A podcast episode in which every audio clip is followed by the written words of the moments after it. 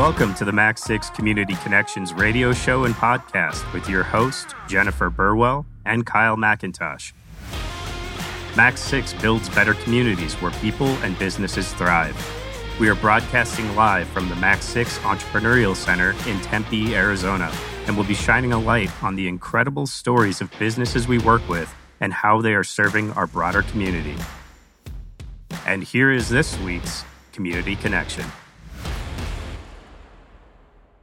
We are inside the MAC6 Entrepreneurial Center, 150,000 square feet of space, including traditional, non traditional private office suites and a variety of co working office space solutions, and a unique co manufacturing space, all in service to growth oriented entrepreneurs, startups, and mid market enterprise businesses. Today, we have Yong Lee, the president of and owner of Rev77, and hopefully answers to why someone would start a digital marketing company among many other things. Uh, Jen, first, good to see you. Hello. Welcome, Yong. Welcome, Thank you. Yeah. So, first, Yong, tell us uh, a little about yourself. Maybe where'd you grow up? How'd you get from there to here?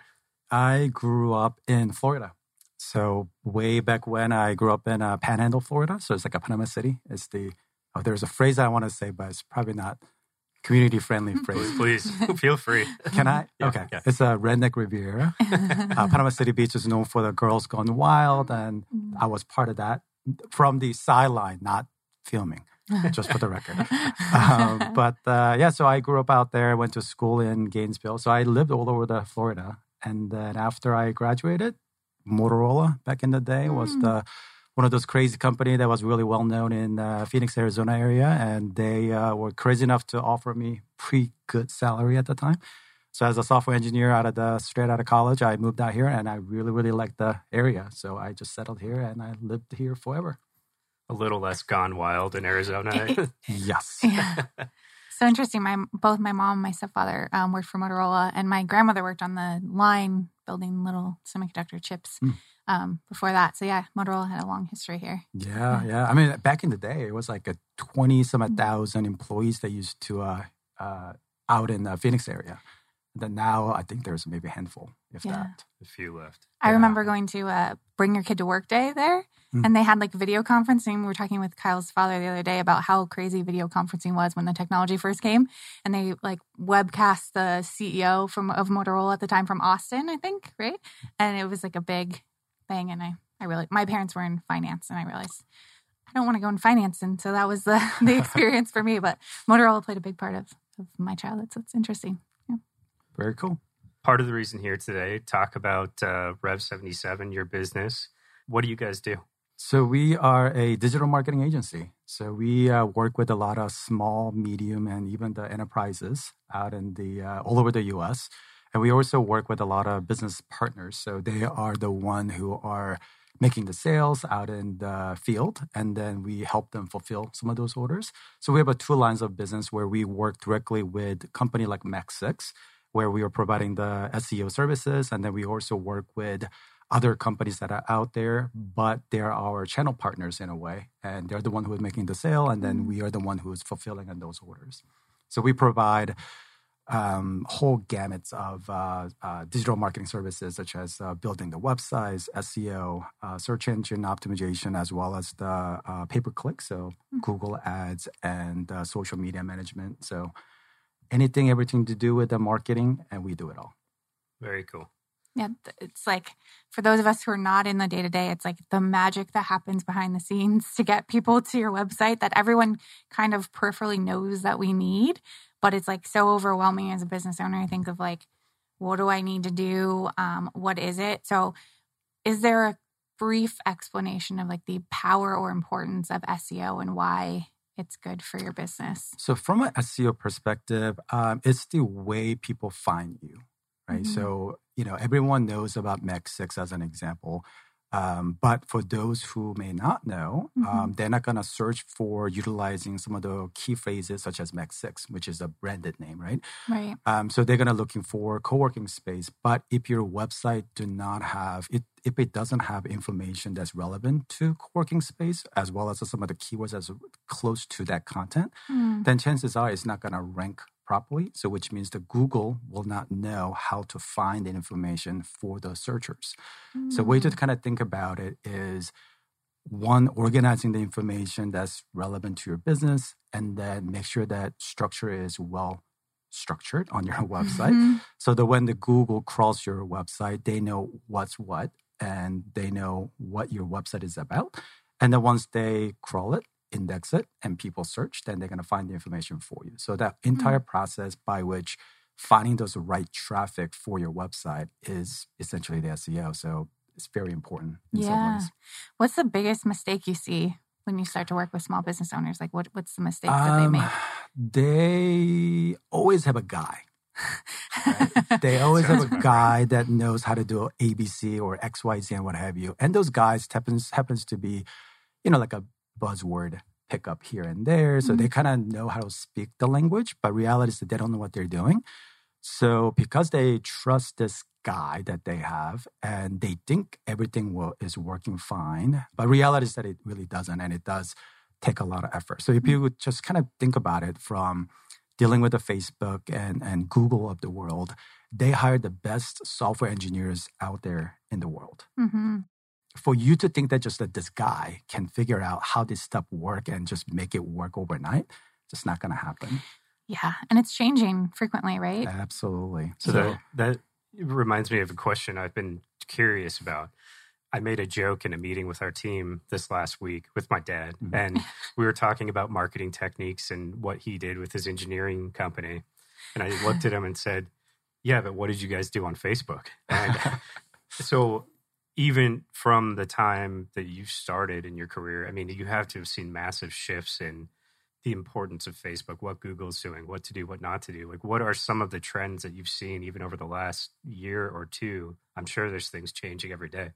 Yeah, I mean, I would say the biggest thing would be um, over the years, there's always like the people that are trying to cheat the system, and they have done it successfully. Um, and they call that uh, in the industry, they call that black hat. A lot of those things have been eliminated. Otherwise, there's still people out there try, trying to cheat the system. Um, but what we're trying to do is we're trying to stick with the play by the rules, so to speak, and focus on the right content. So at the end of the day, people are looking for the right information. And if you have the right content and right information, they're gonna Google will find your content and they're gonna present it. Why? Because Google in the business of one organizing the information and then two providing the experience that these their searchers are looking for because if the searchers are not finding the information they're looking for google goes out of business. So they're going to always find a ways to do that portion of the job better. To do so if you have the original content that content does not exist anywhere else in the world chances are google will recognize that and they're going to rank you much much higher than any other garbage content that are out there. That, I mean, we talk about conscious capitalism around here a lot, and really, there's we could talk about that for you know a year and never really get through all the topics. But all it is is a long term approach to business instead of a short term. Call it playing by the rules. But if you're putting junk content out and getting a lot of clicks that nobody cares about, Right. what's the point? Nobody's going to stick around. So that makes a lot of sense that you put the right stuff out, you do it the right way. You're going to have customers, repeat customers, and people that actually care about what you're saying. Yeah, I mean that's a really good point because so sometimes we work with some of our clients, and they show us the report that they got it from other companies or the guy, and it shows like a number one in you know like if I search for X Y Z term, then we show up in the first place on the Google uh, search engine page, search results page. Um, but the problem is if you look at the next layer of a, a, a, a report, how many traffic did it really generate from those keywords? It's nothing, right? Mhm. Yeah, sure. So you have to rank for the right keywords and, and that's are relevant to your business. But chances are people know how to cheat the system as well as they know how to cheat their client. And that's really the thing that we have to look out for. But most small business owners, as well as even the larger ones, they just don't pay attention to those details. And that's where the gotchas happens. Here, it's a shared value, MAC6 and Rev 77. Don't cheat the system. That's right. we play by the rules. Um, I think you said something that stuck out to me though is um, unique content. Like that's the key for Google. And so for small business owners, like you know, like work, one of the things we do is a co working space. Well, that's not unique. So, how do you generate unique content that's going to really help you stand out in the rankings if that makes sense if that's it does um, i would say just understanding what you do and not so much worry about what people might be searching for so mm-hmm. you have to look at those keywords that are relevant to your business mm-hmm. as well mm-hmm. as to what people are searching for so utilizing some of those keyword topics and then talk about how you might be different some of your key differentiators mm-hmm. and that's how you end up generating unique content right because ultimately the culture that MAC6 has and promotes, as well as the community that it, it, serves, it is very different from its competitor. Yeah. So when you combine some of those how people search, as well as meaning the keywords, along with how you do the why you do certain things, which is very unique, mm-hmm. when you combine those two, three different things together, you're going to end up creating a unique content naturally. Yeah, that makes a lot of sense. That also feels like I'm so thankful there are people like you in your company because it's like so overwhelming that to have somebody kind of guide you through like this is how you do it. Um, for a couple reasons that you know you, there's websites that you've been to that like they try to just cram like keywords in mm. weird places and you're like this isn't authentic kind of what you're talking about. Um, but when you read content that makes sense, that's valuable, and you're able to articulate your differentiator, that's just good business anyways. But then to work with someone like you to be able to for people to find it is is powerful. Yeah. So only thing that I would correct you on oh, is yeah. the not to work with the people like me is the people like my team members. Okay. They're the experts. there we go. Yeah. Spoken like a true leader. Hey, they're the one who's making stuff happen, it's not me. yeah. So let's talk about that for a little bit. Um, what prompted the shift from you know being an employee to being a business owner? What like pushed you off that ledge to create your own business? Um, actually, I it wasn't not my choice to be a fair. Mm-hmm. Um, so back in the day, this was like a latter half of uh, 2018. Um, I got a pink slip. So my employees and and that are currently working with me at Rev 77 and I all got laid off oh. for one reason or another. Um, but that led to because the company, the previous company that we all used to work for, they pivoted. They decided to uh, discontinue some of the product and services that we used to offer and they decided to only focus on things that they're really good at, which, by the way, is the right strategy in my opinion. So mm-hmm. I supported that. Um, but that led to uh, you know all of us getting laid off, and I had to mm-hmm. lay off a ton of uh, employees, which wasn't a fun experience. Yeah. Um, but at the same time, you know that uh, gave me an opportunity to start this company in a sense that you know at the same time because they discontinued a bunch of product and services you know, I had an idea of like, what if I just hire some of my employees and offer the same exact services mm-hmm. uh, because we're getting rid of this business anyway. So we did exactly that. So I pulled my team together into the room and say, hey, this is what I'm going to do.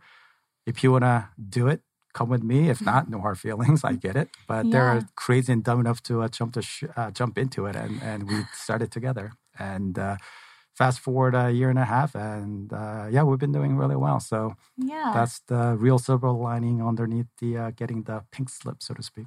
Had you done anything like this before? Or I mean, it it takes a certain personality to not just jump off the bridge and build the wings on the way down, but to not just stand there and say, holy shit, I'm about to jump. I mean, what? Oh, are we allowed to say shit? I like that. That's good. now you just open up the whole, whole vocabulary for me. I like that. But no, I mean, it really was a. So I'm not a, you know, I'm, you know, by training or or by uh, uh, uh, education rather, I'm a software engineer. So by definition, I'm not a risk taker whatsoever. So you know, I don't pretend to be an entrepreneur either. Uh, not like your dad. where I don't. Uh, uh, so taking me taking a risk and starting my own company. I mean, that's not. It's not my part of my DNA. But this was just the, the um, right thing to do at the time, just because the fact that I really wanted to keep my team together for one. Um, so that's the main reason why I started the company, and it was just the you know right opportunity. So that's the reason I started. And you know, think that it was a quite a bit of transition in a sense that I didn't know uh, what it's going to be like. So I knew how to run a company because I've done it. So I'm an operator, I'm an engineer, so I understand the products, and I used to be a business development person. So I used to, I know how to like read a contract, deal, you know, negotiating and all that stuff. It's all easy, but I didn't know how to run a company. I didn't know how to be a boss, so to speak. Mm-hmm. And the thing that I struggle with the most, to be honest, is the is not having a manager and not having that really well defined structure Mhm. that I've been working under for past 20 years.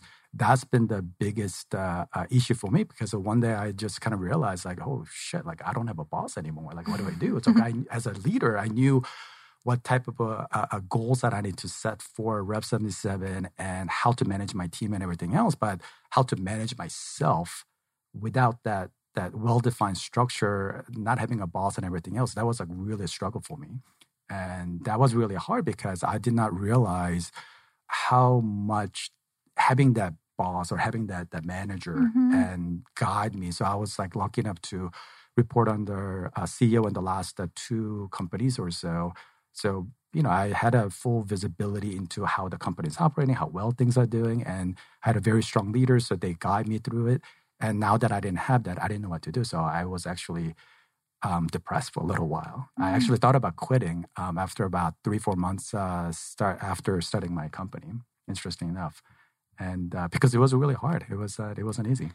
they talk a lot about that um, that you know it's lonely at the top and that ceos there's someone in our community andy maurer i think works with executives and and ceos on mental health for ceos because you know you're managing down so much then there's like Mhm. nobody for you and you have to be the strong person you have to be the one with the answer you have to be the strategy guy i'm looking at kyle too because i'm sure you feel this at some levels as well and so he really works on like what self care are you doing? Like who are your mentors? How do you surround yourself with others who can relate? Because you can't necessarily, although there are some leaders, but you can't go to your team and be like, I'm having a terrible day, like this is going wrong and this is breaking and this. I mean, there's vulnerability is is a great leadership characteristic, but on some level, like if you're not with your peers, you know, that doesn't Yeah. make a lot of sense. So um, I think you're not alone in that that struggle. But so, how did you kind of pull yourself out of that? Um, you know, it's like one of those things where I one I recognized it um, because there was a few times where um, you know for those individuals or the friends that who know me, like they know that I'm not a kind of person who get depressed or have Mhm. anxiety or stressed out and those kind of things because I'm pretty well. I do really well on those kind of situations. But in this particular case, I re- recognize the fact that it was a little different because there were a few times where I was literally sitting in the office, suite 126, um, I got uh, I had a, almost like an anxiety attack, and I had to just get out. So I got in my car. I just drove around the town. I did that actually several times, and that's when I realized, oh shit, like this is for real. Like I need to do something about this. So I reached out to some of my previous mentors and some of the people that I respect and some of the business leaders and they're the CEOs and then the owner of the company themselves. I spoke with them Mhm. and they, you know, this one guy just basically told me, dude, like you're professionally depressed. I'm like, what do you mean? It's like, it's actually a term. It's like, you know, you're at the job, you're not satisfied with your job, and and you need to do something about that because that could really turn into something bad. And that's when I realized that. And um, and then I struggled through that for about I don't know, like two three weeks, so about a month or so. And then um, one day I just kind of woke up, and it's just one of those, uh, you know, one of those moments that you just kind of like a light bulb just goes into your head, and it's like God, like I'm so stupid, um, because I rare, realized that instead of trying to find a new boss, like that my customers are my bosses, like my Mhm. partners, my business partners are my bosses. Like it's such Mhm. a cliche to thing to say when somebody says like, you know, oh, like you, we are a customer centric company, right? But people say it all the time. I mean, shit, Mhm. like I used to say it all the time too. but I literally did not know what that really meant until that actually happened. And then once I Mm. realized that I need to shift my focus to my new bosses, my clients, and people that I work for, and taking pressure off of their shoulders so that I can solve problems for them. And that's when I kind of refocus as to like what I really want to do and how I want to shift my company. Mhm. And it was a kind of interesting journey through that point and after, just because our monthly uh, billing, uh, revenue wise, increased tremendously after that. Mm.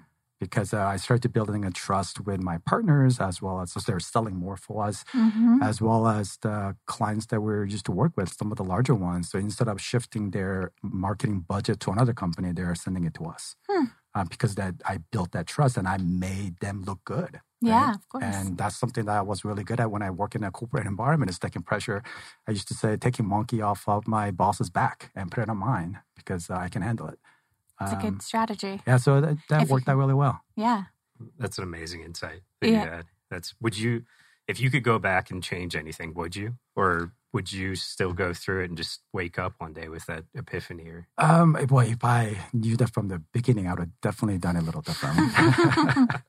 I would have probably drank a little less around that time. Um, but, but yeah, I mean, you know, it, it's a, it's a, it's a, it's definitely an interesting journey for one. And I would say when people, you know, the business leaders that are out there, when they said the the like how importance of uh, being a customer centric company, at least like now I get it. Like I know what that means. Sure. Yeah, and it speaks to the power of just mindset, right? You just shifted the way you thought about something, and then you saw tangible results and mm-hmm. and uh, Kyle and I get in, um, caught up in this as well is like we say a lot of things that are cliches as well but when you truly mean it and it comes from an authentic place and you can show and demonstrate why I think it's really powerful but sometimes even in our writing we get caught up in like everyone says this which probably is some right. feedback that you have for us in in some of our content but when you really mean it and you get it um, it, it's powerful and lands an mm-hmm. audience for sure one more so curiosity question about this progress um, journey you're going through that you've been through how much of it was visible for your employees? And mm. do they see now the like wow progression of where we were to where we are today? I mean were they experiencing any of this with you? Um no. So that's a really good question. Um so during um you can tell like i'm kind of uncomfortable just with that question because um, I'm like shifting my bodies around and stuff.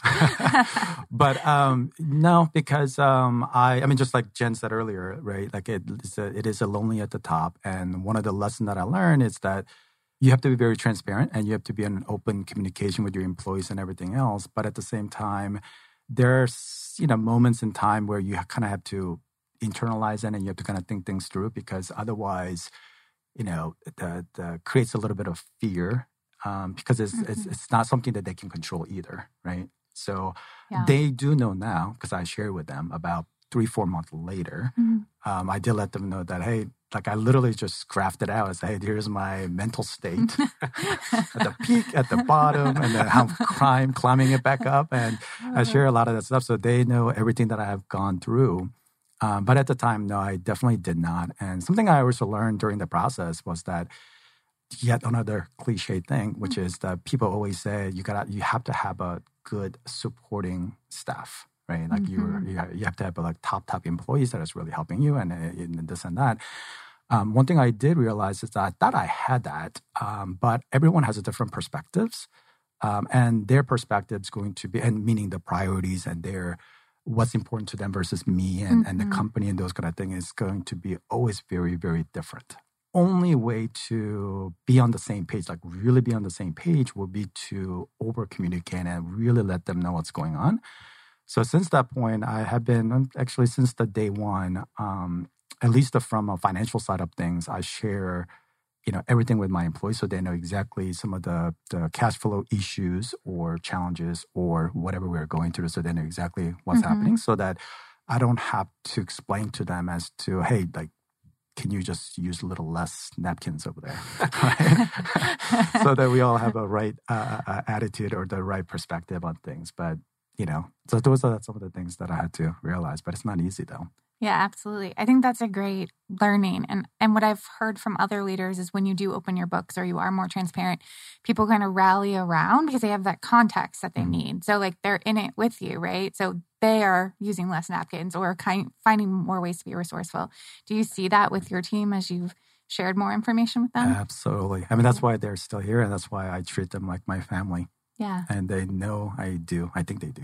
Mm-hmm. Um, but I'm also one of those uh, tough dad and boss where I don't tell them I love them every day mm. because uh, when I do tell them, like I want it to mean something. Mm-hmm. Um, so this is one of those uh, uh, situations where I don't praise them that often, but at least I'm doing it indirectly in well shit like publicly right now. So like my go. team's awesome, and they're all listening right now. Right? yeah.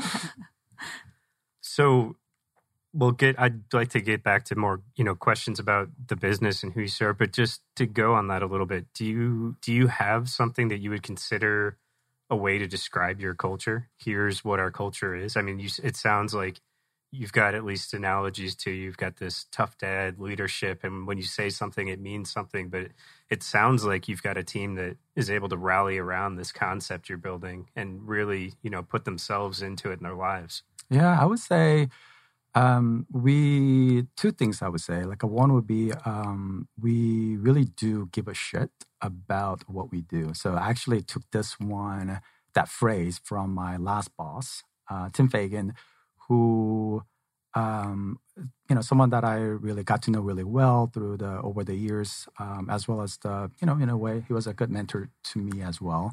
And some of the things that he's used to say all the times, you know, it's like uh, the the difference will be between person who gives a shit and don't give a shit is the fact that people who give a shit really go above and beyond what they do and they really care they get really passionate about it right? And i kind of pull that playbook out of his and put it into ours and that we make sure that one we give a shit and then we talk about like why we actually do give a shit right?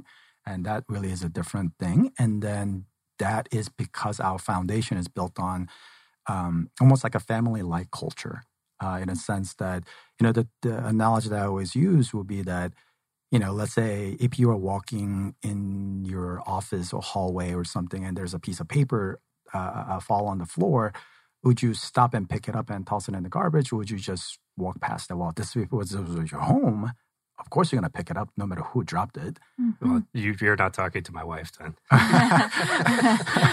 but, but, in the office space area or, or at work, no one's going to do that, right? Unless there's somebody watching, then then yeah, I'm going to do it because I want the recognition and so on. So I, that's something that I kind of talk about all the time and um, and repeatedly. And I think the, our team gets it. But again, you know, kind of going back to what I was saying earlier about the, the having that same perspective, it's not easy. It does take a lot of time. It's not something that you can just tell them like, oh, this is my culture and this is the culture of Rev 77 and let's go with it. Right. Like you have to like repeatedly do it over and over and over communicate. Otherwise, they're just not going to get it. Right. Nor would they care, really. Yeah. Building culture is consistent daily activity, right? Absolutely. Always marching towards your values and demonstrating it. It's not something, and I, I love your approach because you know, it, it, really is a holistic view. It can't be a top down, like, this is our culture, this is what we're doing. Um, and providing that context really helps people buy in and understand. Um, so sorry, Kyle, I'm going to go work for Yong now. Just kidding. I know nothing about digital marketing, so maybe I don't have a job. Okay. Neither do I.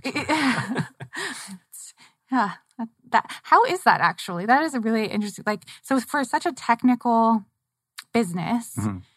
like when you have experts, like personally, I have control issues and I'm owning that.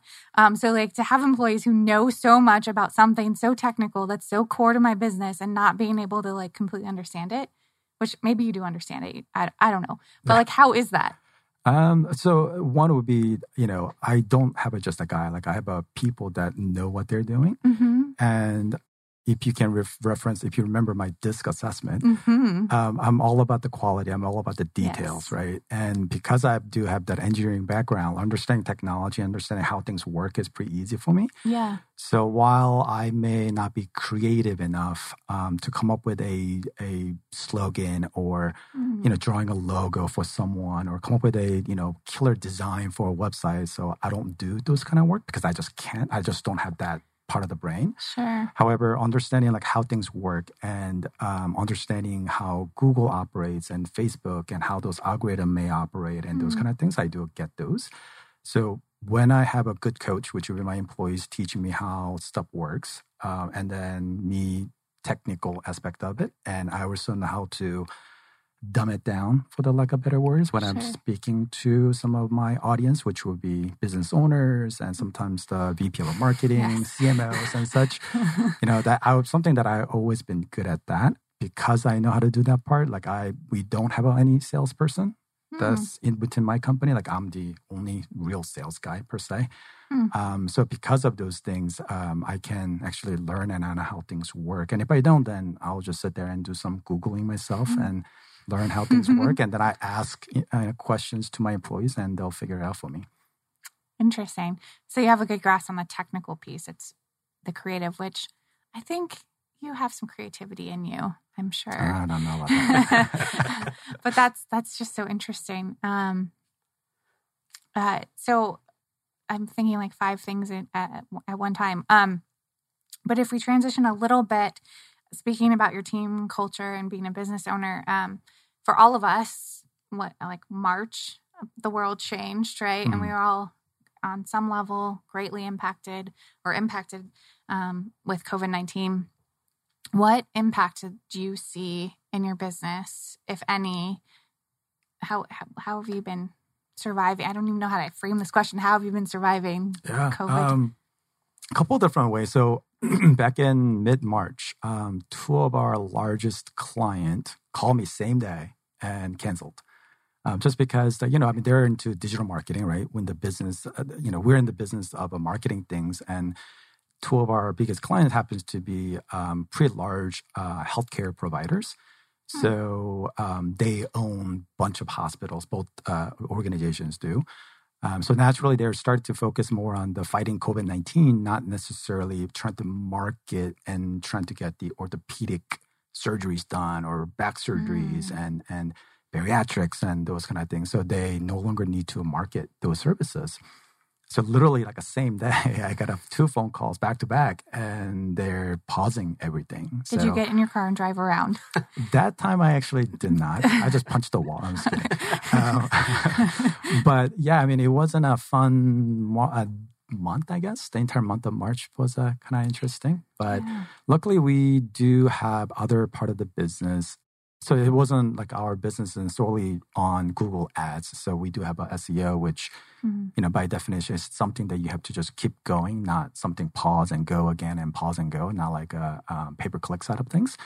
Um, so that side of the business we're doing really well still, um, and even those um, uh, so I would say, you know, to answer your question, past couple of months been very interesting, very hard, mm-hmm. and because we also gone through some issues with uh, trying to get some help from government, the PPP mm-hmm. uh, loan program, like that didn't really work for us. Oh. So we have been kind of sort of like on our own mm-hmm. in that regards. Um, but yeah, it, it, you know, making long story short, like we survived because yeah. of other business that are out there, and luckily we didn't put all of our eggs eggs in one basket. So mm-hmm that allow us to, uh, um, I wouldn't say first quarter of 2020, we're thriving with the growth and growing super fast. So that slowed down tremendously. Sure. But we are now getting a phone calls again from previous clients that we're working with. Oh, um, because now we're just getting ready to get back into things. Most likely, I would guess like end of third quarter, fourth quarter time. Nice. And you know, from all the reports I've seen in the um, economic reports that have been coming out, like online shopping is like the end, the one mm-hmm. thing that's been increasing. That's so right. potentially, you know, more customers are really looking for your services. So hopefully that would be good news. So one thing that I appreciated, uh, we got to know each other a little bit through Zoom, like everybody going through this pandemic. Um, and you were a part of our, our five part leadership series. Is there anything, not to put you on the spot, but is there anything that um, was helpful for you in that series, or what was your takeaway? Um, if you can remember, it was a couple months ago. It was a couple months ago. I'm trying to frame this so it's not just putting you on the spot, but I'm just curious if you, or if you have any feedback about it, um, because I really enjoyed it, but mm-hmm. you know, I'm not sure what everybody else really felt about it. Yeah. No, I, I, would say the things that I learned and I think that I liked about it, one would be um, shamefully uh, learning more about our community members through the process. Yeah. Right? So I met through a Zoom uh, meeting, conference uh, uh calls, I guess. Um, started learning a little more of uh, people's names and, and, yeah. and, so on because I'm not a the most outgoing guy in the community, so I don't stop and chat with people because mm-hmm. I'm very like goal it. So I just get my water, coffee, boom, I go back. Gotta go. Um, yep. That's right. I get um, it. Yeah, so the, that was I, I would say the the the the one takeaway, and then the other would be just learning about how to kind of think through like a, whether it's empathy or other things, meaning mm-hmm. like a, uh, interact with your employees or understanding yourself too, because we yeah. all took that assessment, and how to read those assessment and how to apply those to um, within my side of the business and with my employees too, because uh, my a couple of my employees did took those tests and they yeah. were still participating in it, and I got to read their uh, I, I, already knew a lot about them, mm-hmm. but that just kind of gave me more insights mm-hmm. as to what make them tick, if you will. Yeah. And I really like that aspect of it because I, I love those kind of tests. Yeah. I remember when we first started doing those assessments, and my sister was working with me at the time, Mm. and we Mhm. we both took them, and I just remember looking at each other like, oh, that's why. that's why you're like that, and it like it- like you said, you I know this person, I've known this person my whole Mhm. life, but you see. I don't know. I guess some of it's just articulated confirmation of other stuff, but some of it's like, wow, I never knew that's why you were motivated in that way. And that's why you say something in that way that is because you really believe in a different way than I do, which is super cool. Mhm. And I'm glad that we know that now. So we're not, you know, beating each other up and sibling rivalry or whatever. But yeah. To give you an example, so Kyle really enjoys confrontation Mm. as a way of communication. His sister is the exact opposite. Opposite. And it was however many years old you guys were when you just learned this. So you can only imagine their childhood. It would be It- exciting. it was good times. Yeah. It's awesome. So there are presumably other companies that are out there that do variations of what you do. Absolutely. Thousands of them. what Mhm. makes you different what makes rev 77 i mean as you're as we're seeing the economy pick up or even if it's whatever the online sales are still going like crazy Mhm. and a new healthcare provider or somebody else comes to you what makes them go with you Yeah. Um, I would say this, right? So um, whether it's us or another company, like another like competitor, whoever, at the end of the day, we are all um, utilizing similar system, meaning we're getting an impression share from Google, Facebook, uh, LinkedIn, and you know there's a few other uh, variations of uh, platforms that are out there that where we get the traffic from. So in terms of like the techni- technical aspect of things, like there's only so much you can do. Yes, there's a ton of stuff. If you especially know like what you're doing, you're not gonna see the whole lot of variation between company number A who knows what they're doing versus company number two who also knows what they're doing. Difference then becomes people that you're interacting with right? So, you know, do they ask the right question? Do they really try to understand your business and your goal for the 2020 or 2021 and where you're trying to get to? Um, how, because I'm really big on motivation, like motive, um, as to clearly a sales guy, gal, salesperson wants to make a sale, they they're motivated by one thing and one thing only, which is uh, they want you to sign the dotted line so that they can get their commission and they move to the next spot or next target.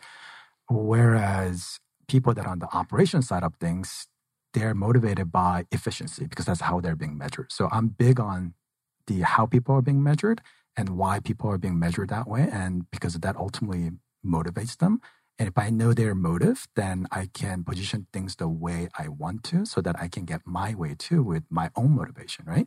So because of that, it's which is really tough to figure out company A versus company B. But the reason why we're different is one, we don't, as I mentioned, we don't have a salesperson uh, on our staff. I'm the only one. So naturally, yeah, I want to make money because we're in the business of making money, right? Mhm. Um, but at the same time, the reason why we're different is the fact that I'm not out there just to sell because I'm an engineer. I'm, I want to solve problems.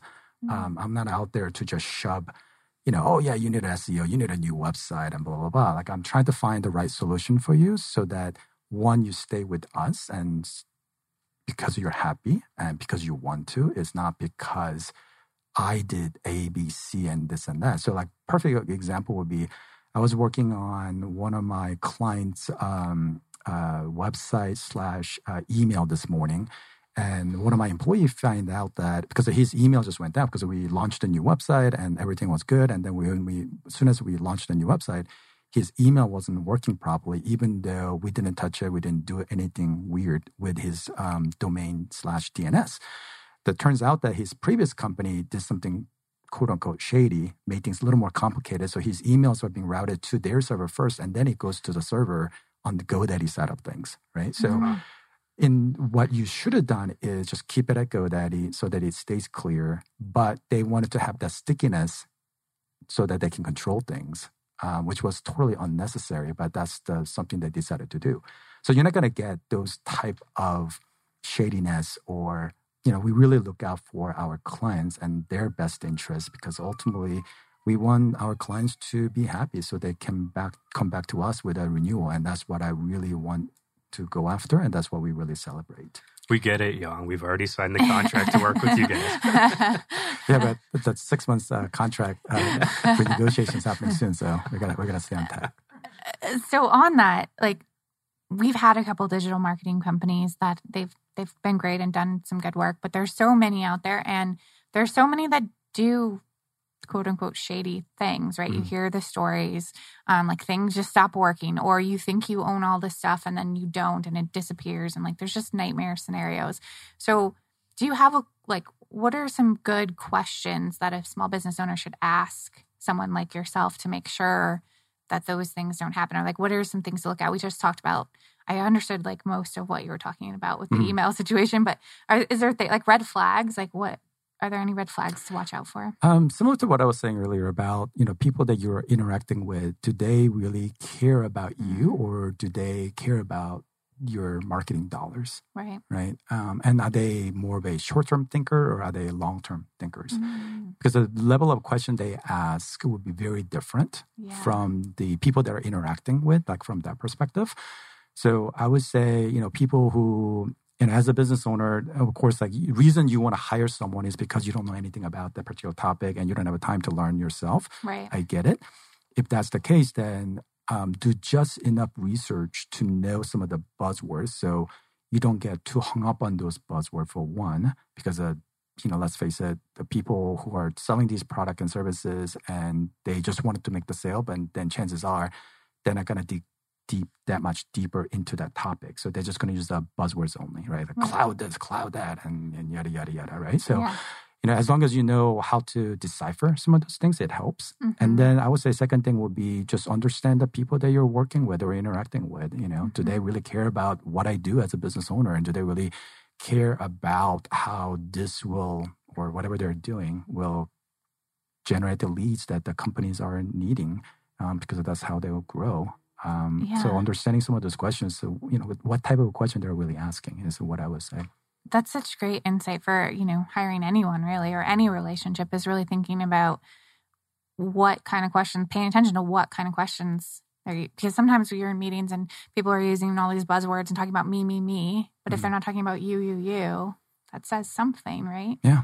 Yeah, and then sometimes they overuse those terms and, and make things overly complicated just to make the sale. And you just that's the reason why you have to know a little bit. You have to educate yourself a little mm-hmm. bit so that you can speak the similar language as them. Yeah, it's been uh, so interesting because it because it kind of uh, spans two topics that we've been talking about: your team and this expertise, and uh, just I mean your strategy of how you're communicating with going after new clients and the experience of working with you and Colin, I guess, in the beginning. Mm-hmm.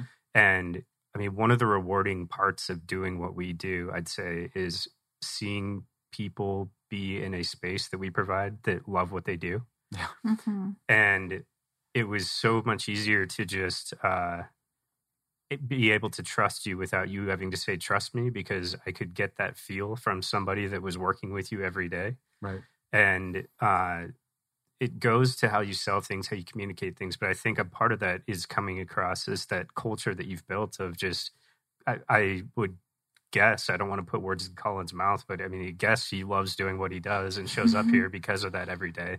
That energy comes out when we're having a communication about uh, marketing for MAC6. It has nothing to do with, uh, you know, why he necessarily gets up out of bed every morning. He's not thinking about MAC6 specifically, I guess, but uh, that really did come across. Oh, that's great to hear. I, uh, you know, sometimes like you end up drinking your own Kool Aid, so you think that you're doing the right thing. But I appreciate the feedback because I sometimes uh, do question myself, like, am I doing the right thing, or am I asking the right question to my clients, and does it really come across as someone that I really care?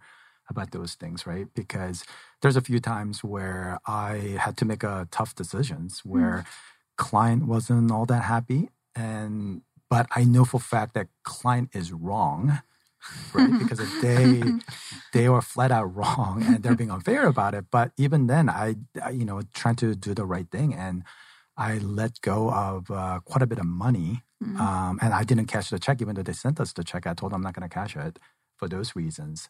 Um, so you know, getting those doing the right thing is really hard sometimes.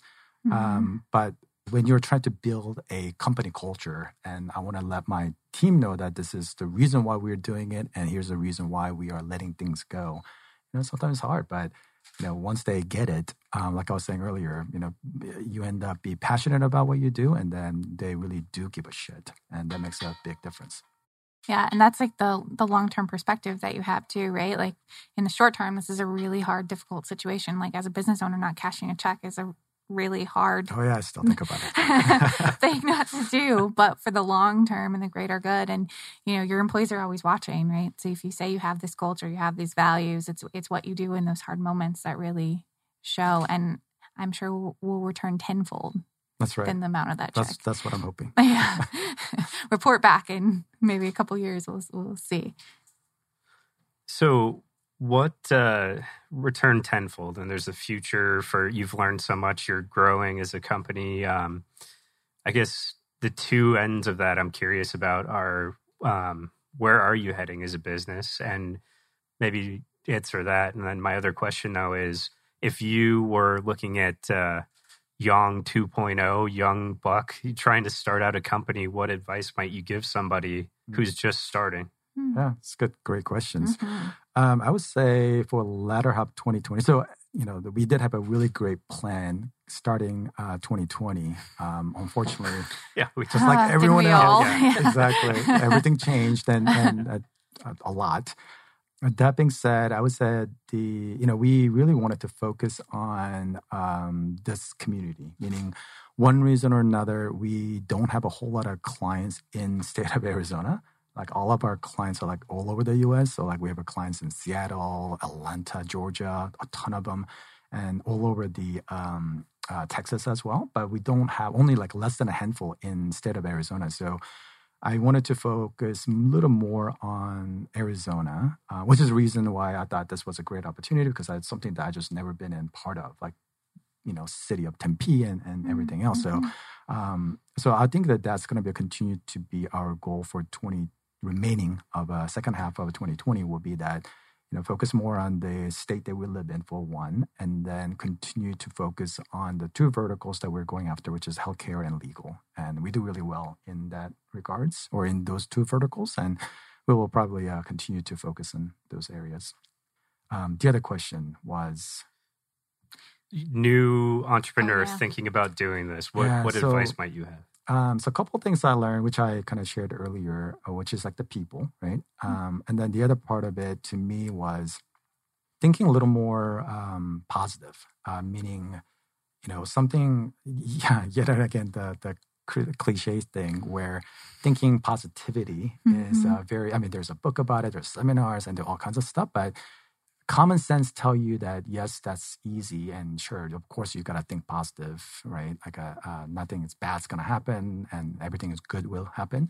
Um, but as a business owner i realized that especially as an, someone like myself who used to be an engineer so i'm always trying to break things down as to why something will break or not work and yada yada yada.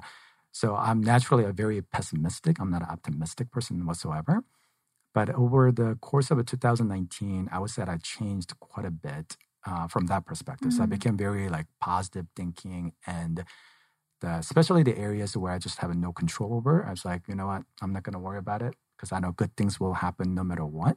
Um, because I've done really well, and we have done really well, and it's going to continue to go that direction. So Mhm. I stopped thinking. I guess I would, s- you know, do definitely less of breaking things down and trying to overanalyze the situation and trying to believe a little more as to like some of the positive thing will happen. And and even this year, like I was in a um, really difficult situation company wise back in March, as well as the the some of the consequence events that happened thereafter with some of our clients and um, some of the legal issues and those things, and everything worked out positively. And I knew that it's going to happen. Um, sure, I was stressed and everything else, but I didn't have to drink too much. So positive thing. there you go.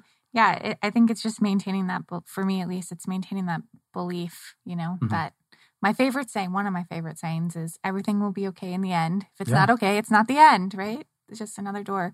Um, but that's what I find about a lot of leaders and business owners is you have to have this positive optimism. You have to believe that something good's going to come out of it. Otherwise, what's the point? And the day to day and all of the responsibility of being a business owner can become overwhelming.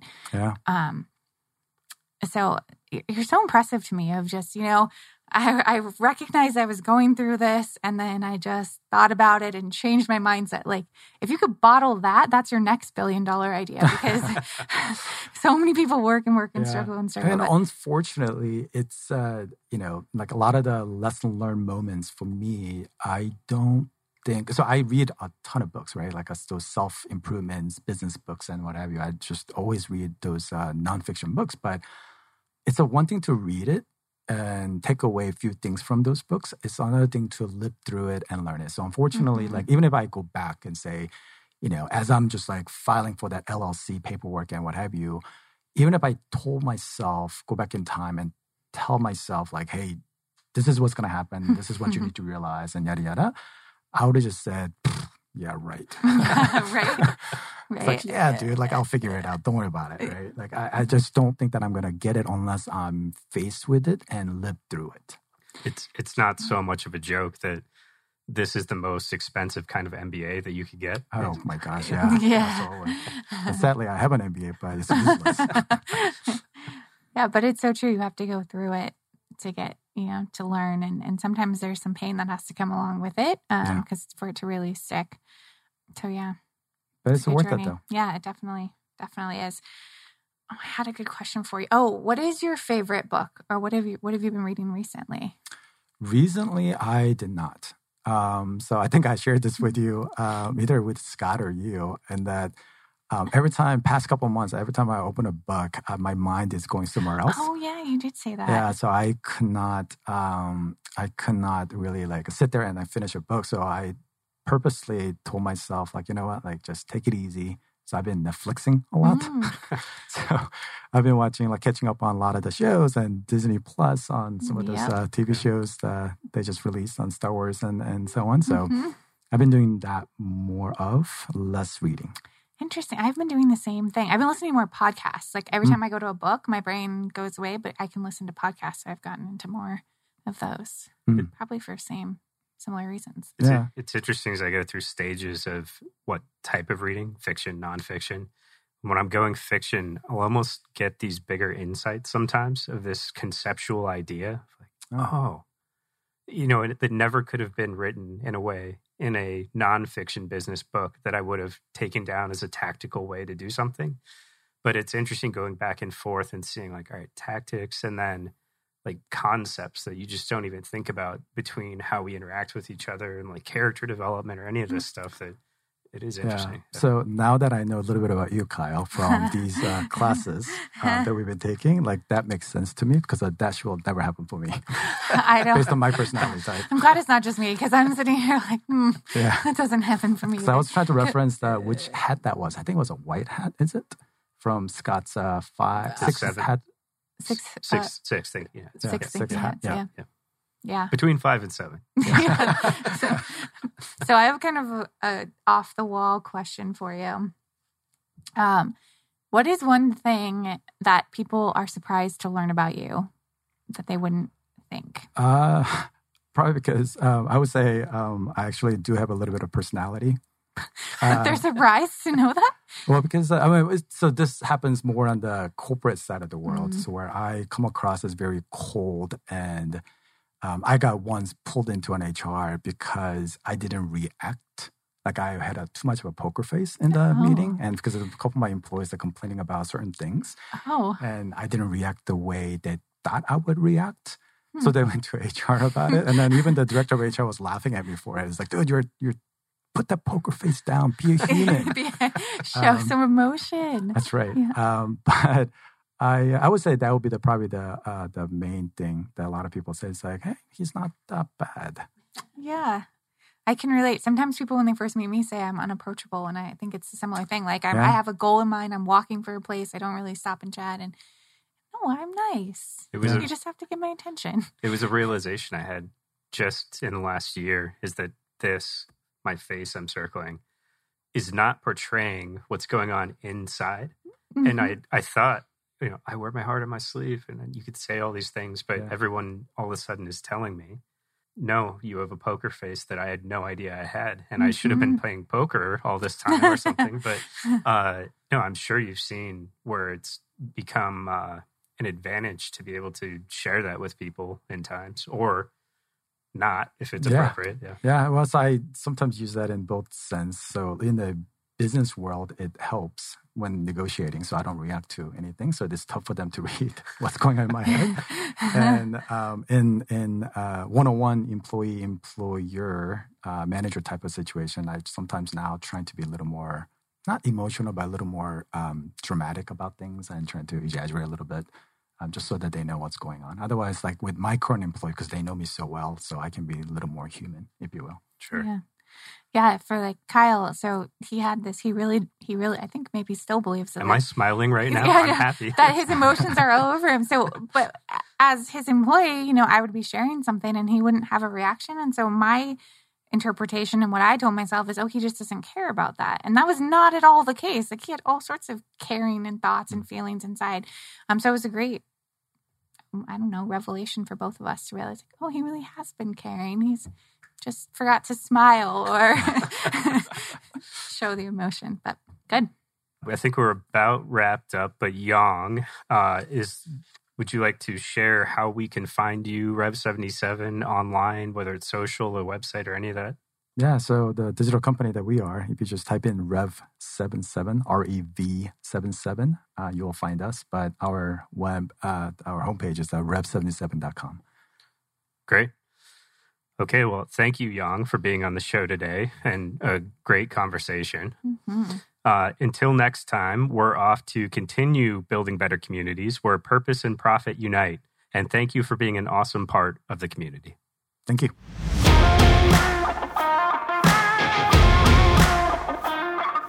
Thank you for listening to the MAC6 Community Connection radio show and podcast with your hosts, Jennifer Burwell and Kyle McIntosh.